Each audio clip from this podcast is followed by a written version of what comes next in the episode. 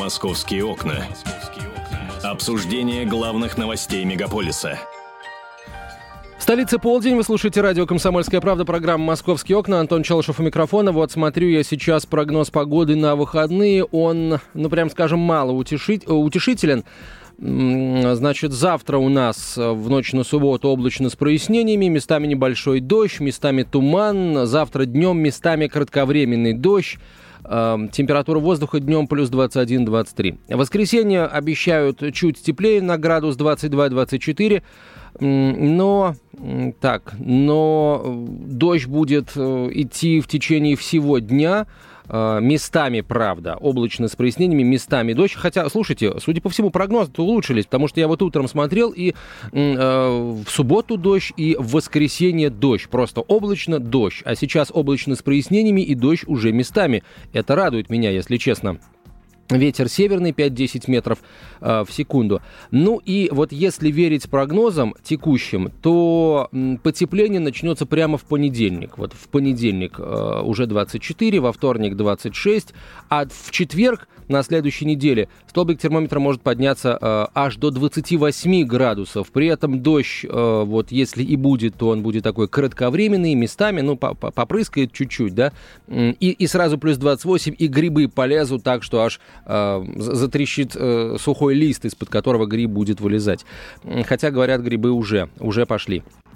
А, прямо сейчас я хотел бы обратить ваше внимание, друзья, вот на что. А, по данным одного уважаемого издания, а, генеральный прокурор России Юрий Чайко написал письмо премьер-министру Дмитрию Медведеву, в котором объяснил, что причина высоких цен на авиабилеты в России в ценовой политике авиакомпаний. Авиакомпании, дескать, умело используют устаревшие нормативные акты. Вот цитата из этого документа. Проведенная проверка Генпрокуратуры с привлечением антимонопольной службы показала, что высокая стоимость билетов на регулярные перевозки устанавливается авиакомпаниями необоснованно, в том числе и путем навязывания дополнительных услуг, а, которые включаются в различные тарифы эконом-класса. В итоге стоимость билета вырастает в полтора раза. Вот это говорится в письме генерального прокурора а, премьер-министру. А, ну и, а, судя по всему, в недрах правительства сейчас готовится поручение поручение вице-премьера Аркадия Дворковича, поручение кому пока не очень понятно, и о чем оно будет тоже большой вопрос, никто толком не знает. Но вот сами авиакомпании, естественно, точнее не сами авиакомпании, вот представители авиакомпании отказались давать комментарии прессе, а эксперты, эксперты говорят, что ну не все так просто. А, на большинство внутренних рейсов, где НДС 18%, где дорогое аэропортовое обслуживание, где топливо до 40% от стоимости авиабилета, э, вот на этих рейсах, дескать, перевозчики вообще в убыток летают, а издержки перекладываются на другие популярные направления. А, начало а, правительство с подачи Генпрокуратуры борьбу с высокими, а, с высокими ценами на авиабилеты в России. Посмотрим, насколько успешной будет эта борьба. А Госдума, между тем, до конца года должна принять поправки в Воздушный кодекс, которые снижают стоимость авиаперевозок, сообщил сегодня вице-спикер Нижней Палаты Сергей Неверов. Как раз после того, как все узнали об этом письме Генпрокурора премьер-министру. Я напомню, что ранее в Госдуму был внесен законопроект, который предлагает дать перевозчикам право продавать невозвратные билеты и изменить порядок и условия возврата денег за авиабилеты в случае отказа пассажиров от перелета. И это, по мнению экспертов и депутатов, должно повлиять на стоимость билета в сторону ее уменьшения. Вот что сказал Неверов. Летом мы провели совместное заседание Комитетов Госдумы по транспорту и эконом-политике, где обсудили комплекс мер, направленных на снижение стоимости авиаперевозок на внутренних воздушных линиях. До конца 2013 года будут приняты поправки в Воздушный кодекс, которые будут способствовать снижению стоимости авиаперевозок. Ну, посмотрим, э, насколько все эти меры окажутся действенными. Э, у экспертов пока вопросов остается очень и очень много. Мы будем следить, естественно, за прохождением этой инициативы по законодательному горнилу, Нижняя палата парламента, Совет Федерации, подпись президента. Ну и, естественно, Надеемся, что представители авиакомпаний тоже уже начнут э, свою позицию как-то э, формулировать по этому вопросу. Так, что сейчас есть интересного на сайте газеты «Комсомольская правда» kp.ru? А, здесь у нас а, материал об этом самом а, палаточном городке. Он находится на Иртышском проезде на востоке Москвы. 40 палаток на 30 человек каждая. Сейчас они пусты, но уже сегодня сюда могут доставить более тысячи вьетнамцев-нелегалов. Таким стал итог крупной операции по поимке нелегальных мигрантов, которую провели столичные полицейские. Фото-репортаж и текстовый репортаж из городка палаточного в Иртышском проезде, а, пожалуйста, на первой странице сайта газеты «Комсомольская правда КП.ру» уже размещен. Э, можно посмотреть на эти палатки. Сейчас, говорят, там самая большая проблема – это отсутствие кроватей. Там в палатках асфальт, но кровати обещают подвести. В продолжении истории с массовыми задержаниями на столичных рынках э, прокуратура сообщила, что почти на 60% возросло количество совершаемых э, приезжими тяжких и особо тяжких преступлений на 20% рост числа убийств, на 37% умышленных причинений тяжкого вреда здоровью. А вообще каждое второе преступление в Москве в первом полугодии 2013 года совершали гости столицы, заявил сегодня прокурор Москвы Сергей Кудинеев. Не жителями Москвы совершено каждое второе преступление. А, не жителями Москвы, да, совершено каждое второе преступление. Из них иностранцами более 40%, сказал Кудинеев. Он сегодня выступал на заседании коллегии прокуратуры по итогам работы в первом а, полугодии. Вообще, по словам прокурора, преступность среди мигрантов растет. Почти на 60% возросло количество совершенных ими тяжких и особо тяжких преступлений, на 20% количество убийств, убийств, на 37% количество умышленных причинений тяжкого вреда здоровью. В пять раз возросло количество совершенных мигрантами мошенничеств. Все подробности прямо, э, прямо сейчас э, о, о палаточном городке читайте на сайте э, «Комсомольской правды» kp.ru. Так, к другим темам. Вот я уже о сайте сказал. Еще раз скажу о том, что на четвертой полосе свежего номера газеты «Комсомольская правда» московского выпуска материал Александры Крыловой «Нас подставили патрульные». Сотрудники патрульно-постовой службы проявили редкую беспомощность. Комсомолка пообщалась с одним из коллег Антона Кудряшова по службе в уголовном розыске и выяснила новые детали неудачной операции на Матвеевском рынке, той самой, во время которой оперативнику проломили череп. Как все на самом деле там было? Со слов оперативника, оперативного работника столичной полиции, имя его мы не называем, а, ну, на всякий случай.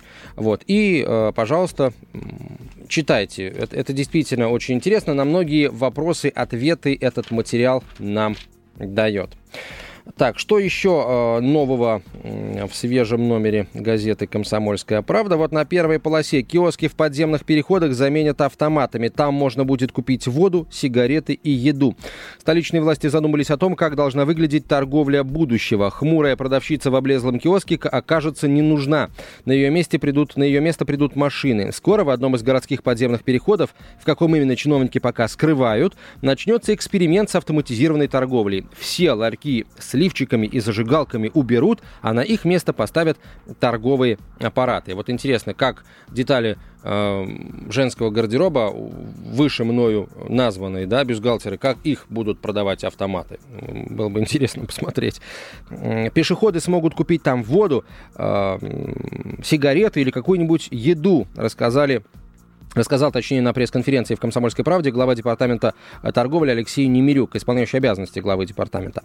Это, по его словам, новый для столицы принцип торговли. Мы хотим проверить, будет ли он пользоваться у нас популярностью. Для сравнения, в Японии уже давно почти вся уличная торговля ведется автоматически. Техника занимает 6 раз меньше места, чем обычная палатка. Но, друзья, если у нас э, сейчас взламывают банкоматы, то не ждет ли та же участь с аппаратами по продаже продаже а, всего что только можно а, продавать и что сейчас продается в подземных переходах. Ну, с одной стороны, да. С другой стороны, в этих аппаратах, наверное, вряд ли будет столько, столько же много денег, как в банкоматах или даже в терминалах платежных.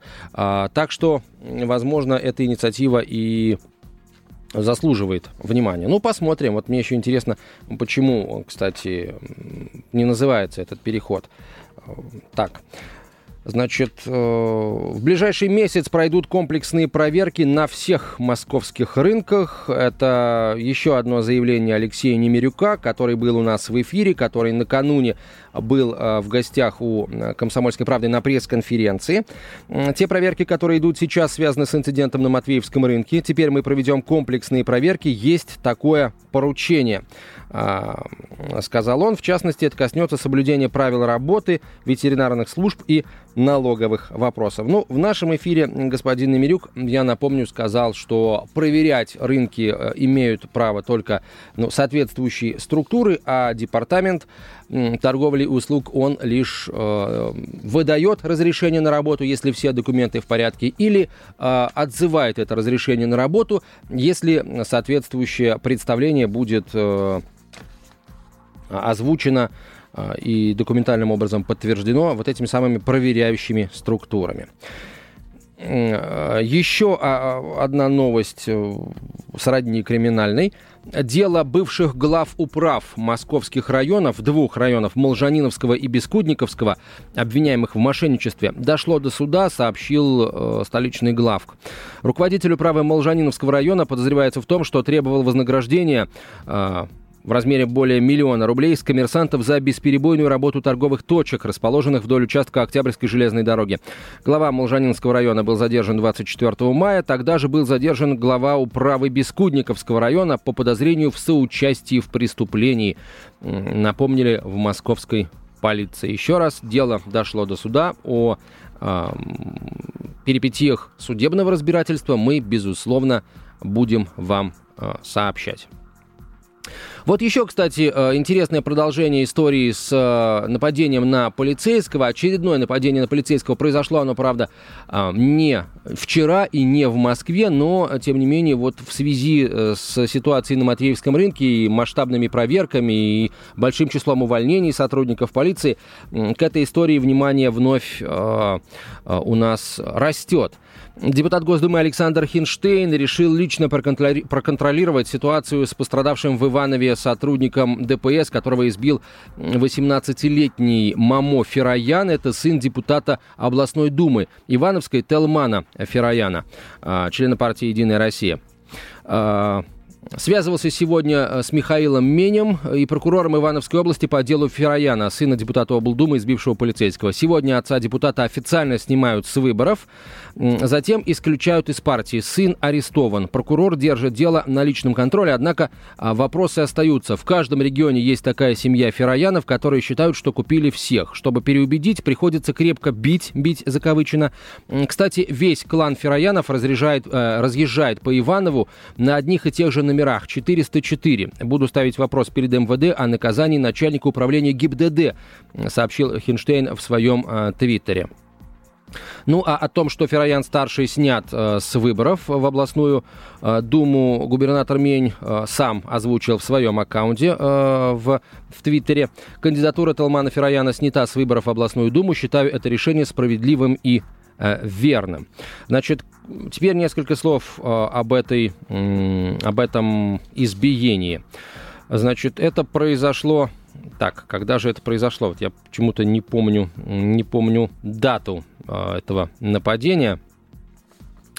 Значит, э, дело было так. Э, Фероян-младший подъехал к месту ДТП э, с участием своего друга. Приехал на своем Мерседесе, на просьбу инспектора не вмешиваться в работу, он его избил.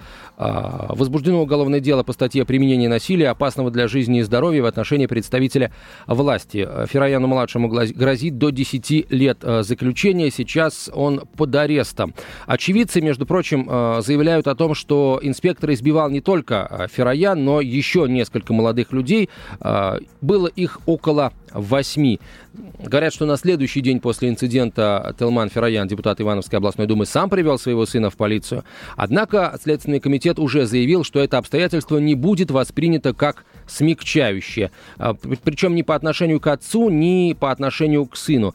Значит, э, сам губернатор Ивановской области э, заявил, что моральную ответственность отец за сына должен нести. Вот это слова Михаила Меня, известного губер... э, избитого инспектора, тоже хотят представить госнаграде. Ну что, друзья, мы ждем э, чисток не только в, на московских рынках, но и в областных парламентах по всей стране. АУ Следственный комитет э, ждем, когда начнутся проверки и э, вот депутатов региональных законодательных собраний. Судя по всему, депутат Хинштейн знает, что говорит, что э, знает, что говорит, когда заявляет, что в каждом регионе есть такая семья Фероянов, которые считают, что купили всех. Вот хотелось бы узнать, есть или нет. И если есть, то разобраться. Э, депутат Хинштейн предлагает бить. Правда, бить, еще раз скажу, закавычивает. У нас реклама, потом играем. Московские окна. Нам видны любые изменения –